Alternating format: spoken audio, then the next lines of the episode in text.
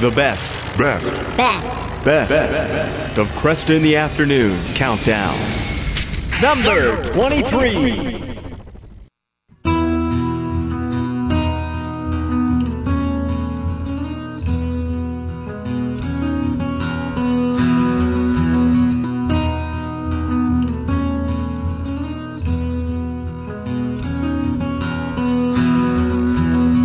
Good afternoon. I'm Al Kresta. You know, the Reformation is one of the most misunderstood and challenging periods in uh, Western history. And even the use of the singular Reformation creates distortion. There was not one Reformation, there were multiple Reformations. And uh, they had influenced each other.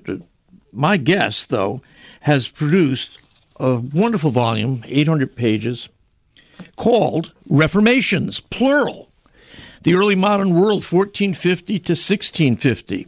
And Dr. Carlos Eire is professor of history and religious studies at Yale University, where he specializes in the social, intellectual, religious, and cultural history of late medieval and early modern Europe, with a focus on the Protestant and Catholic Reformations. Uh, also, the history of popular piety, history of the supernatural, the history of death. He uh, is the author of the book that I referred to earlier called Reformations, the Early Modern World. And uh, most recently, They Flew, A History of the Impossible.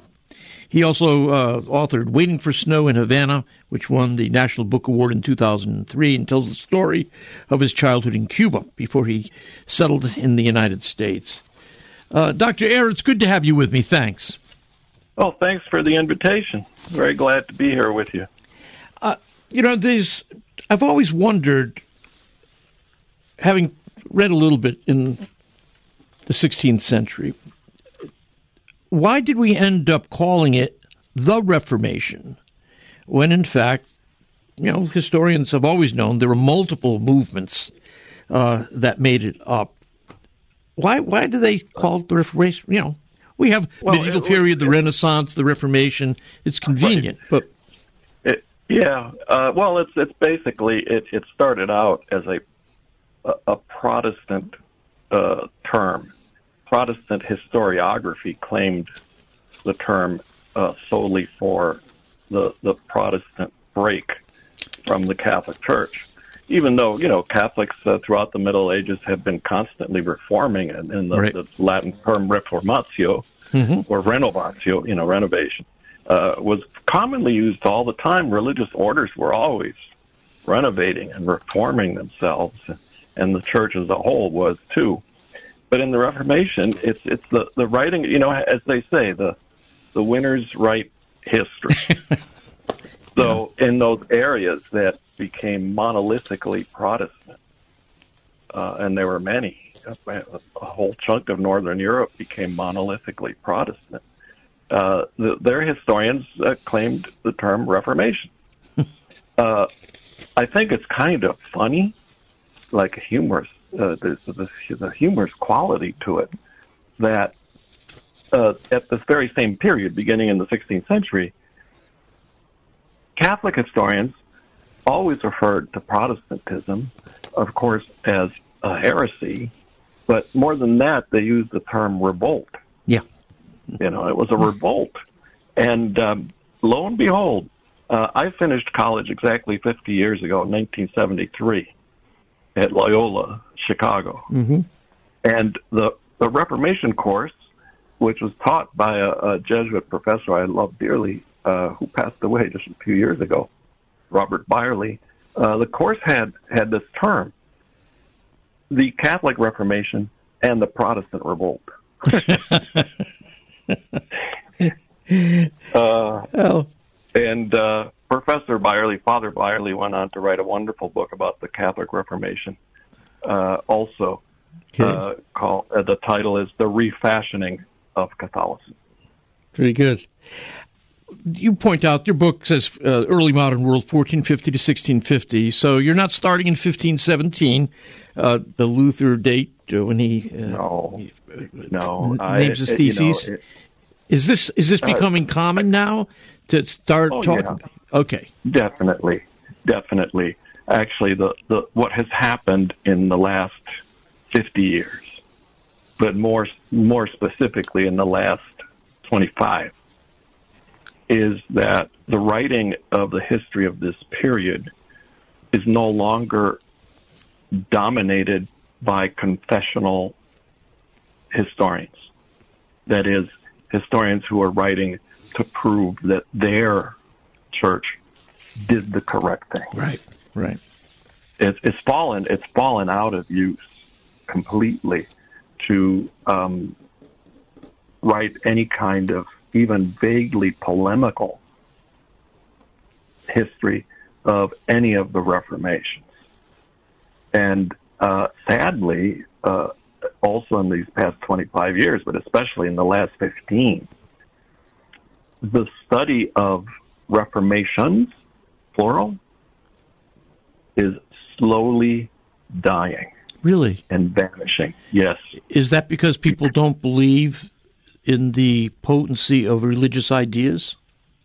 That's part of it. You know, at public universities, certainly. You know, any any any course uh, on Christianity is, is going to rub many people the wrong way. Mm-hmm. Um, at uh, Christian universities, Christian colleges, Protestant and Catholic, the period itself is, moving out of focus. Hmm. Uh, so that, uh, you know, sadly, I, last year, uh, there were only in all of North America about five job openings for people with PhDs in this period. Wow. And none of them, none of those five, were advertised as Reformation or Reformations. They were advertised as, you know, early modern. Early modern, yeah. And, and most of them actually required that the person who, uh, who could apply for this job and get it had to do more than Europe. They had to do uh, uh, transatlantic history mm. or global history. Wow. In addition to, because, you know, Europe is evil, Christianity is yeah. evil, and we can't focus on that. Yeah. And seminaries too have given up on teaching uh, Reformation. Gee. So, I mean, uh, your book makes the point, though, that you can't understand our world today if you don't understand course, these events. Of course, yes, I, I absolutely. Um, and uh, you know, I I tried hard uh, to to make that clear in every chapter of the book to try to tie it to you know what, what what's the significance of all this stuff for us now. But in many ways, we are uh, still living with. Let me stop that sentence and start a completely okay, different go right ahead. Amnesia is one of the worst things that could happen to any person to lose their memory. Right. Uh, and now that's a devastating thing for individuals and families who have to deal with uh, family members who develop Alzheimer's. What happens is they no longer know who they are. They no longer know who anybody else is. Yeah. And that's why the study of history is so important. But the fact that the religious unity of the Western Christian world was shattered in the 16th century. Yeah. It's still affecting us. Yeah. Uh, it, it, and it, it will continue to affect us for some time to come, even though church memberships are shrinking. And even though there's one positive development, which in the Catholic world began with the Second Vatican Council, ecumenism. Yeah. Yes. You know, that um, we're, we're no longer uh, killing each other yeah. or Right. or even shouting insults at each other, but you know we we cooperate and try to show love towards Yeah. uh, each other despite our difference. affirm our common baptism. Um, you know, uh, no, I think that's uh, wonderful, and I, I think for Catholics in particular, uh, this is part of what it means to be a faithful Catholic is to work uh, to recover Yeah. as much common ground as we can. And absolutely, uh, you know, within the Catholic fold, every Catholic at one point, some point, usually early in life, becomes aware of the fact that within the Catholic fold, th- there are a variety of That's opinions. true. That's true. Very true. L- let me ask you. You start back in 1450, in you know the time of the printing press. Uh, yes. But I wanted to ask you about, about the state uh, of the church at that time. I mean, the popular impression is that the Catholic Church on the eve of the Reformation was wickedly corrupt, an object of loathing. Uh, but I'm wondering, was late medieval Christianity decadent or lacking in religious participation? Uh, were there no devotional sensibilities? And did that differ between clergy and laity? Well, um, there are differences of opinion among scholars because it depends on what you're looking at. Okay. But uh, according to some indices, such as confraternity memberships, mm-hmm. confraternities were enormously significant in medieval Europe. We have lost that in, in the Catholic tradition. Um, but uh, me- uh, membership in confraternities and the creation of confraternities, these are lay associations devoted to various things from purely uh, devotional uh, preoccupations, such as uh, celebrating Corpus Christi, mm-hmm. or uh, establishing orphanages and hospitals, yeah, charitable works, and so on. Membership in confraternities skyrockets in the late 15th century, wow. and so do the number of confraternities. And more than that, um, the amount of money being funneled into church decorations also skyrockets. Mm. Interesting. And it's because, you know, around 1400, the European society starts to become ever more prosperous. Mm-hmm.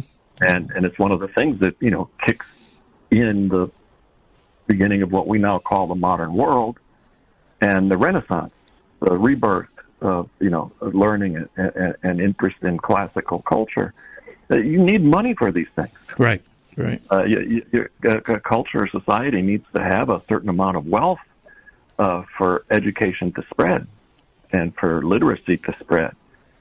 But the fact is, uh, there are many indications that there were not only more confraternities and more gifts to churches, but when the printing press is invented in 1450, what kind of books are being published? Well, all kinds of books, but the vast majority of them are devotional texts.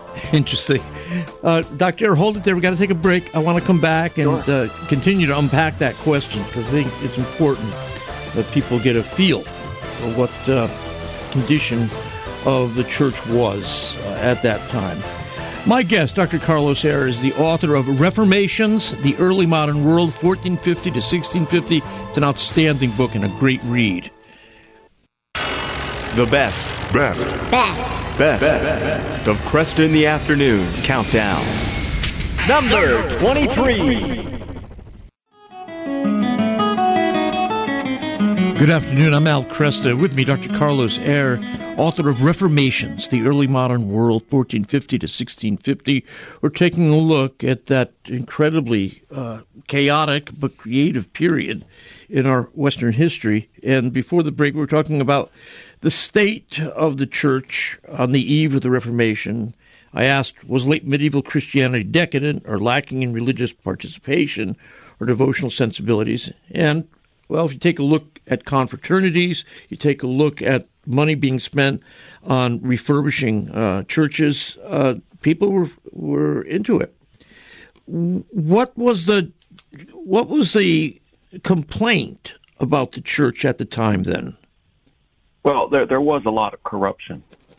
You know, almost everywhere one looked, okay, one could find instances of things not being done properly. Um, and of individuals uh, taking advantage of the the looseness of authority, mm-hmm. whether we're talking about um, regular clergy, you know, members of religious orders, or secular clergy, parish clergy. Mm-hmm. There, there were there were a lot of rules that were not being observed. Okay. For instance, um, priests, uh, uh, especially uh, parish priests, who did not uh, fulfill their vow of celibacy. Okay. Fairly common. As a matter of fact, in some dioceses, the bishops uh, had a special tax. They would tax their clergy for uh, for each child they had. Oh, mercy! And it was a, in some places a a very good source of income for the bishops. so they did nothing to stop it. And there were many privileged families and privileged individuals who held church positions and and didn't actually have much of a vocation, if any at all. And the clergy who were the hardest to reform were uh, cathedral canons. That is the, the, the clergy in, in the cathedrals, the bishops' clergy, because they all came from the most powerful families, and boy, they resisted it. Okay. And reforming was dangerous.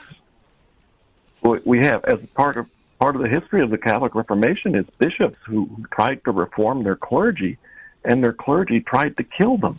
Yeah, yeah.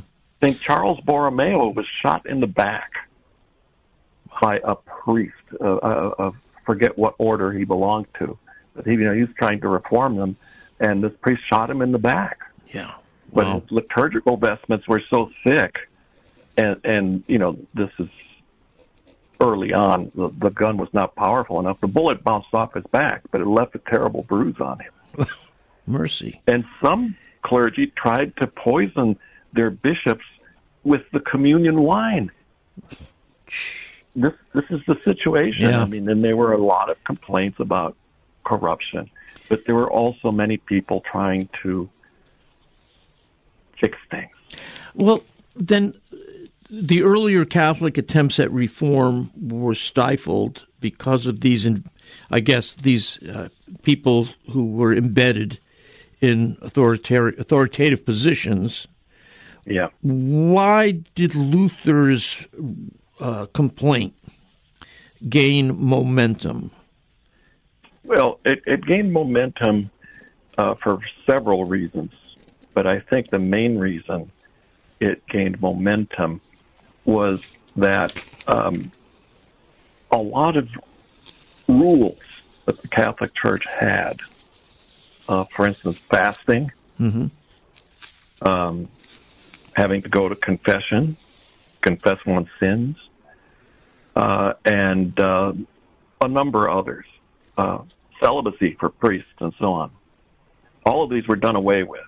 But that was not Luther's principal intention when he began to complain in 1517. His initial complaint was purely theological. Yeah. It had to do with how one is saved. The, the, the subject in, in theology, Christian theology known as soteriology, mm-hmm. or how one is saved. Luther's initial complaints were about a technical point, indulgences. Mm-hmm. Uh, and part of that complaint was about the money that people were spending for their dead relatives in purgatory. Uh, Luther uh, uh, very quickly ends up, as he's pushed against the wall, um, denies the existence of purgatory. So you see a continual emptying of. So he he denies the value of indulgences. He ends up denying the value of purgatory, and eventually works its way up right to the papacy. Oh yeah, to everything, and and you know uh, the the his his main complaint about the, the soteriology of the late medieval Catholic Church was that it was all about counting your actions. Yeah. Counting your sins, counting your good charitable works, and turning God into an, a, a, some some kind of uh, calculating machine mm-hmm. that, that mm-hmm. weighed your good things versus your bad things. So he said, no, that's not what it's about. You're saved by faith alone. But that that opened up the, the, the, a can of worms.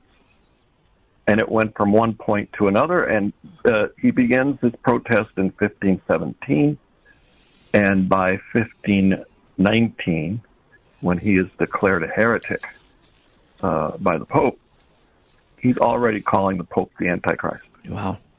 Was he an apocalyptic thinker?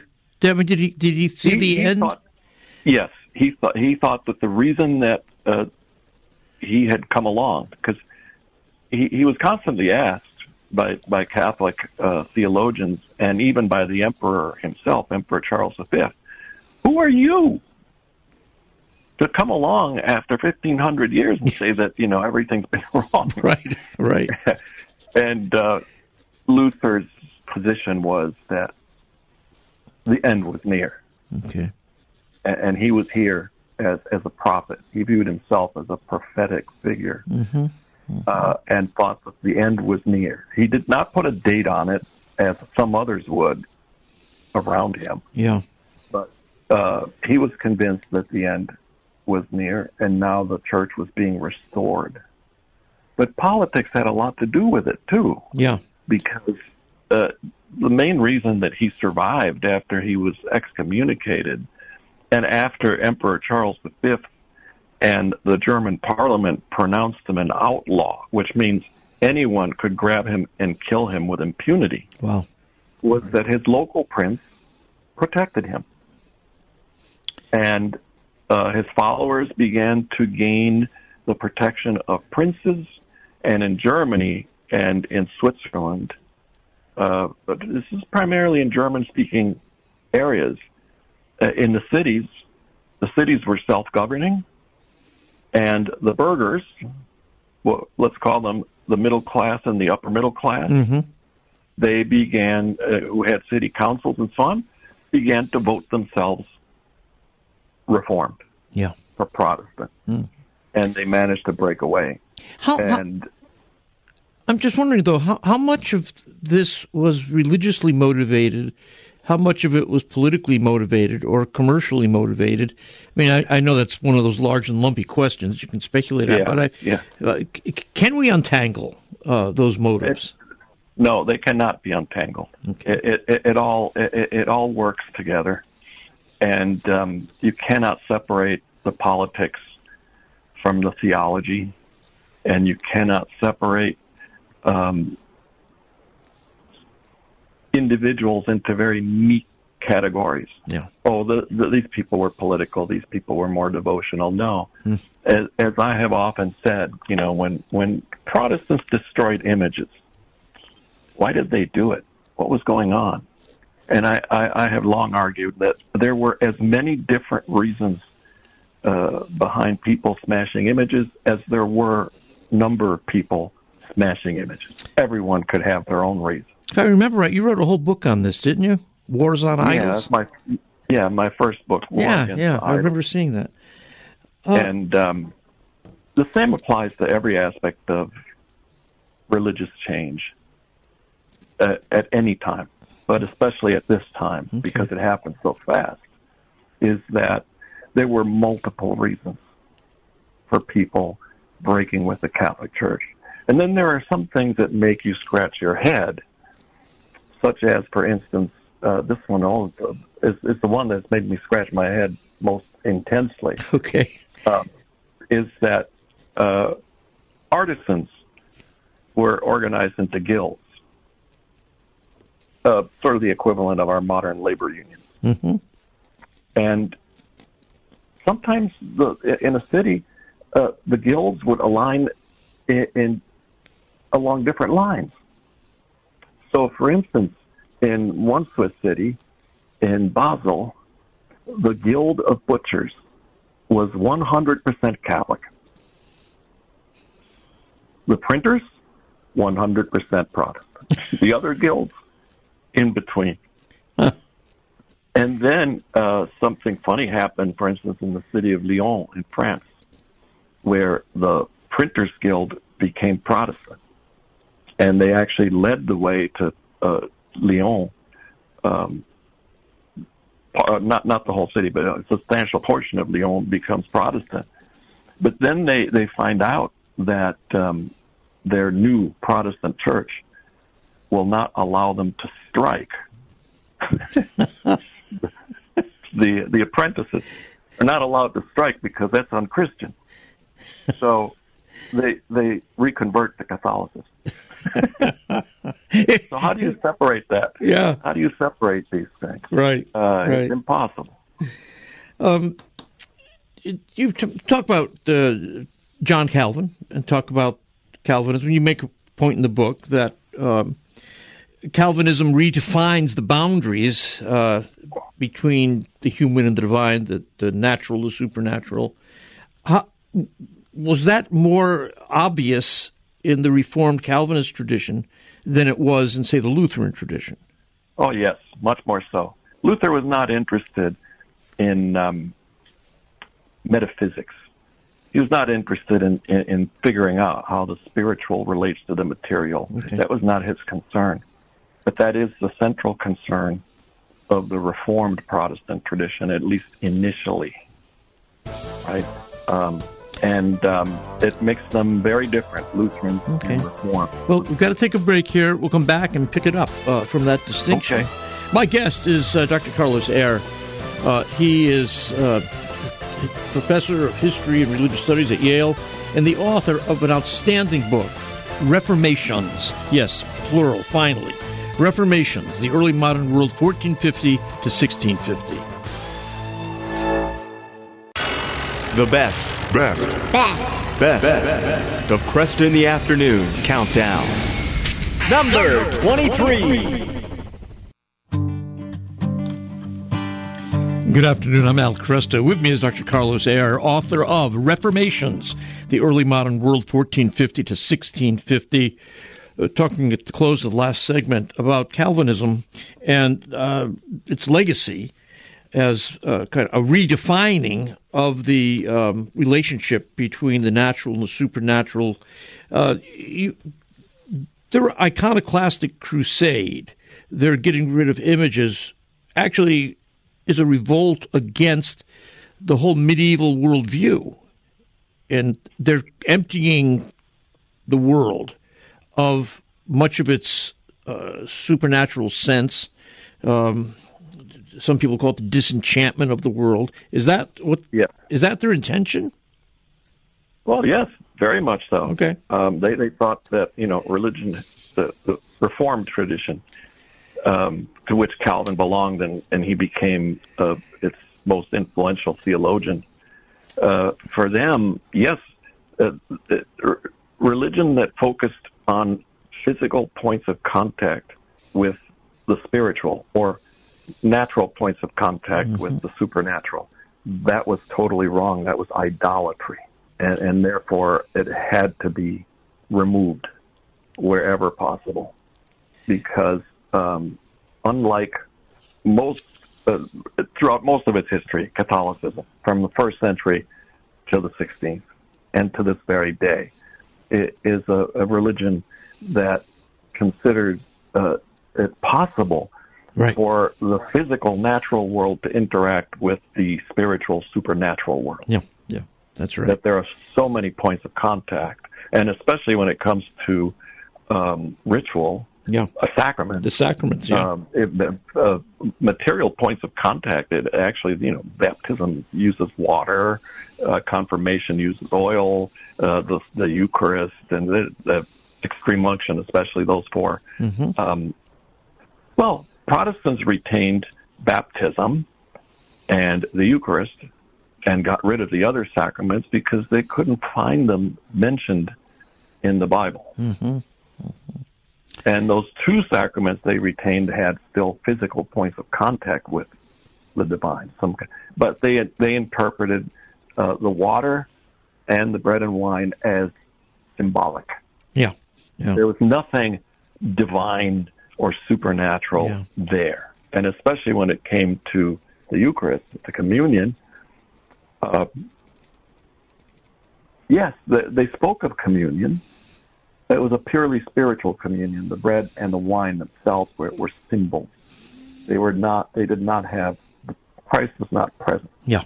yeah. And this was a major disagreement between the Reformed Protestants and the Lutherans. Okay. Lutherans still Lutherans retained a real presence. They, yes, they, they, they, but they said you can't explain it. yeah. You can't even try to explain it. But, you know, Christ is there really, yeah. physically. Uh, so there, there are shades. It's a spectrum of, of belief. Uh, at, at the most radical spectrum of the Protestant Reformation, you have individuals who not only think the sacraments are unnecessary, but the church itself is unnecessary. Mm. And that's at the most radical fringe. But Yeah. it is a spectrum.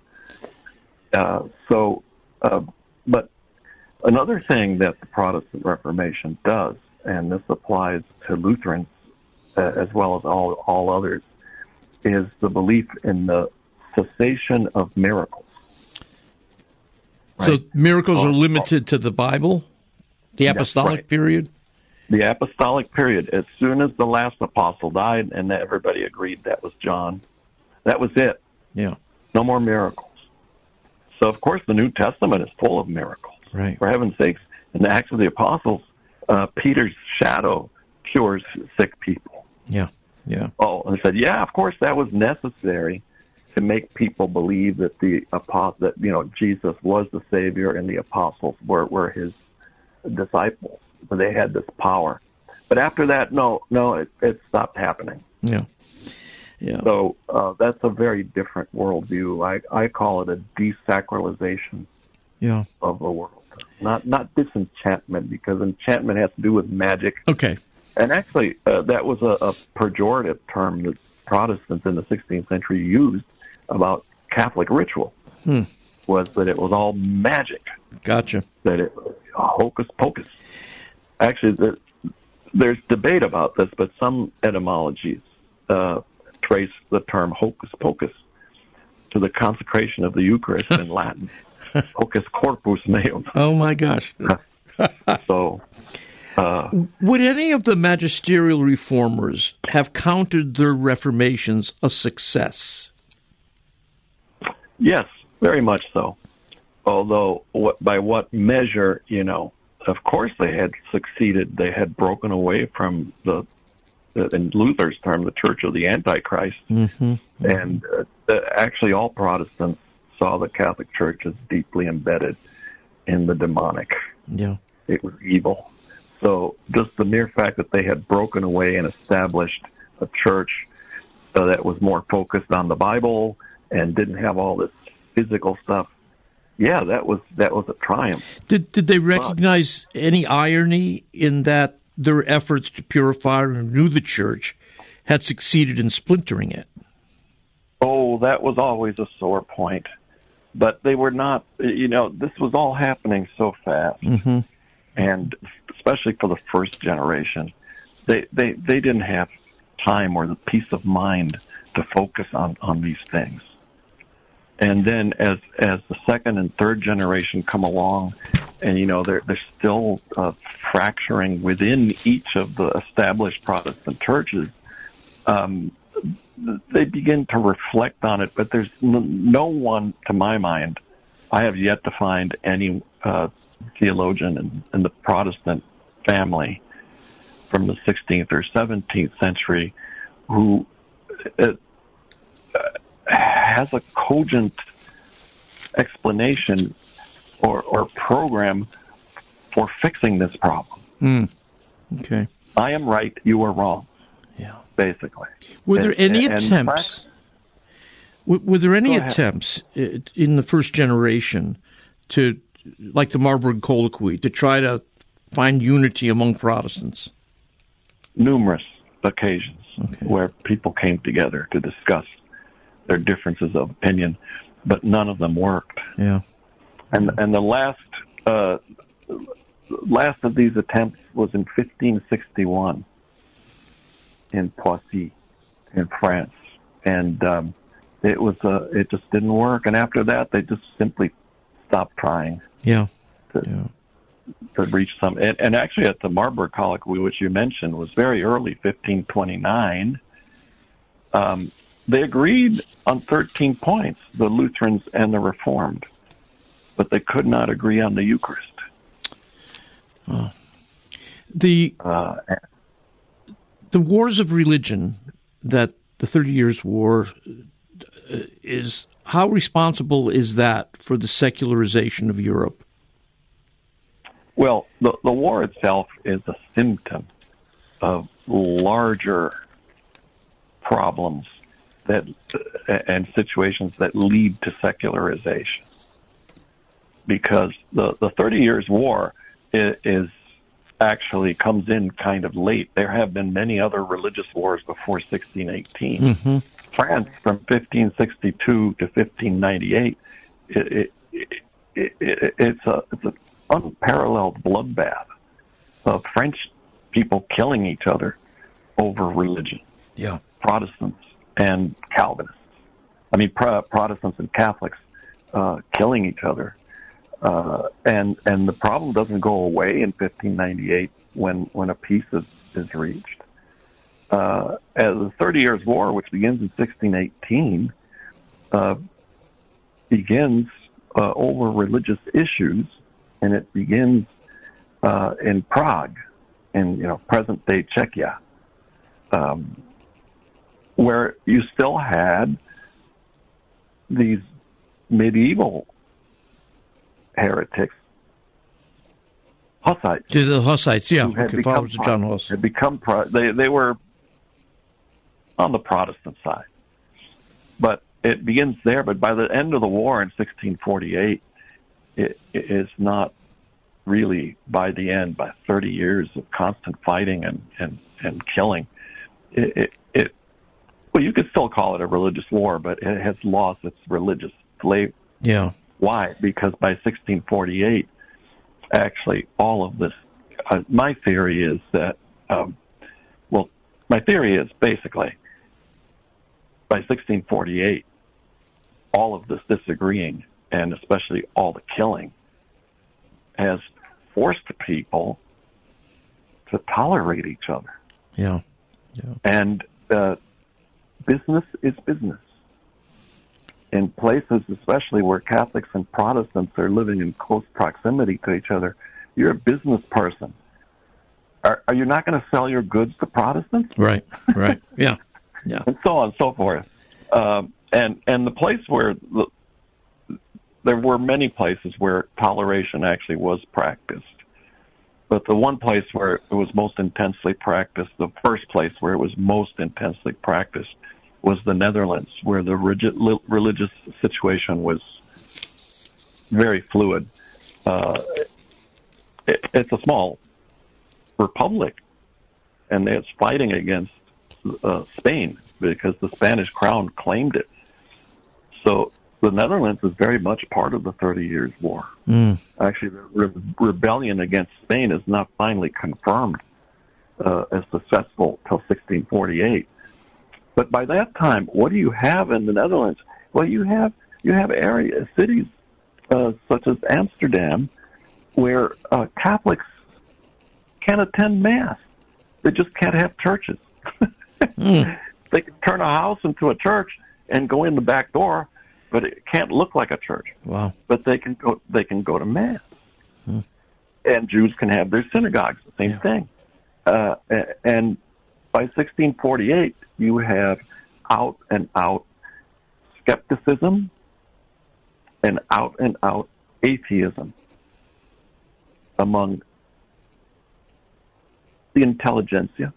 Yeah. But also among common people too. Okay. So this just, yeah.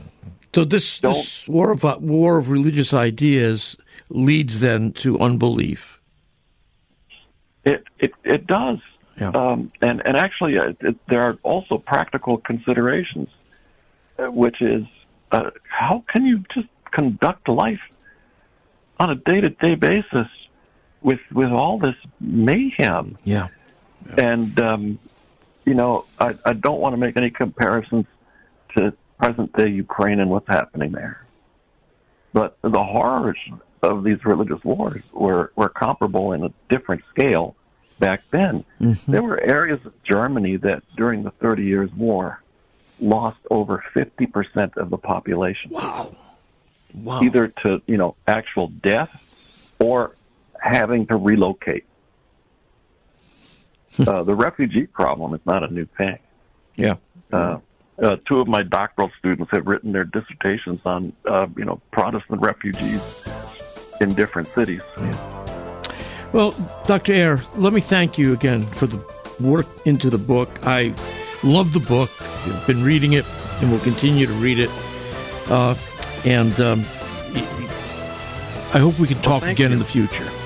Oh, sure, anytime. All anytime. right. Thank anytime. you so much. Thank you. Yeah, thank you for all the great questions, too. Dr. Carlos Eire is author of Reformations